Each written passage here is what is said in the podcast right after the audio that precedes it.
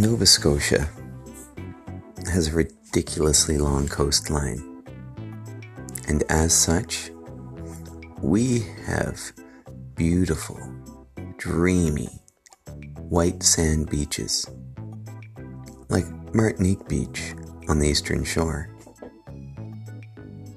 Dreamy? They're also a nightmare. Hey, this is Jim. You're listening to Jim Bits. How can something as dreamy and beautiful be a nightmare to me? I'm a surfer. I like beaches. And it goes back to the oldest, longest nightmare I have ever had. It's been a recurring one. And yeah, I'm going to share that with you now. My nightmare dream that frequently comes when I've got a very bad fever or I'm fighting something off, is a dream where I am assigned the task of moving all the sand on a beach, one grain of sand at a time, and I have to use chopsticks.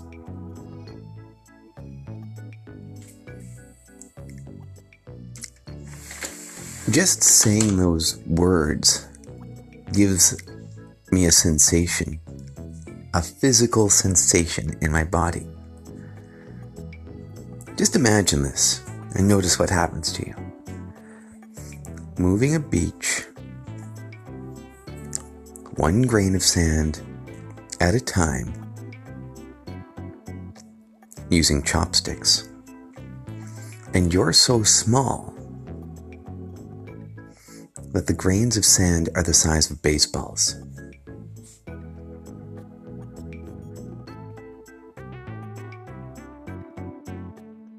For me,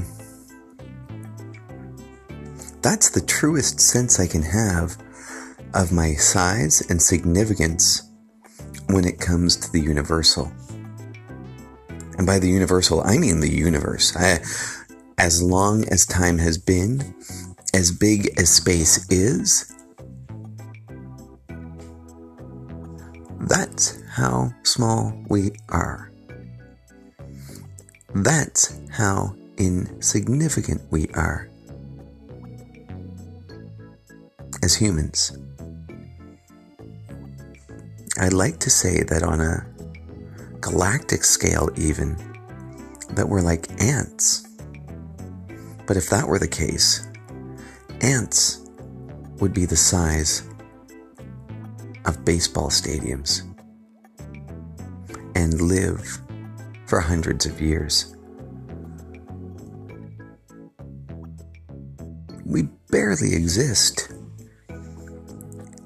I don't think the universe even knows we're here. And yet, we get really, really wound up about who we are and what we're going to do.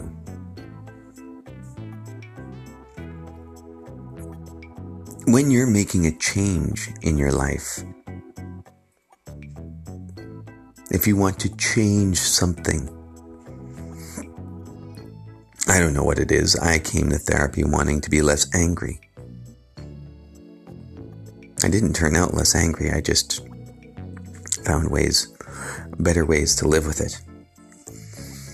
Anyway, we can come to these things wanting a goal. And the goal can seem overwhelming, impossible even. Moreover, a lot of the time, when we get started, we're completely afraid of how massive our impact could be on other people. We're, we're completely afraid of how we could be rejected. I'd like to posit this. Maybe we're not going to be rejected.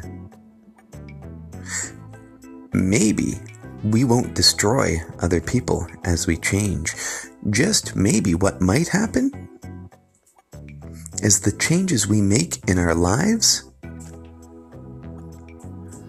will be felt only by us, seen only by us, completely imperceptible,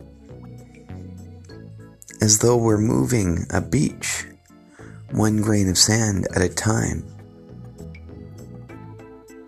using chopsticks.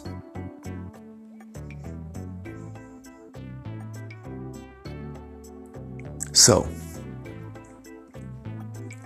what is one imperceptibly small thing that you can do in your life that can help move things forward? What is one thing that might give you a little bit of a fear, a little bit of excitement, a little bit of a body buzz that you could do today? And what's another thing that you can do tomorrow? And how can you each day do one wonderful thing, one imperceptibly small thing that can help move things forward for you?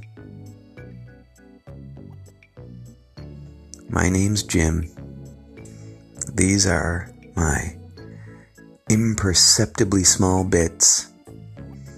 I'm here to remind you, you can do it. You'll find a way.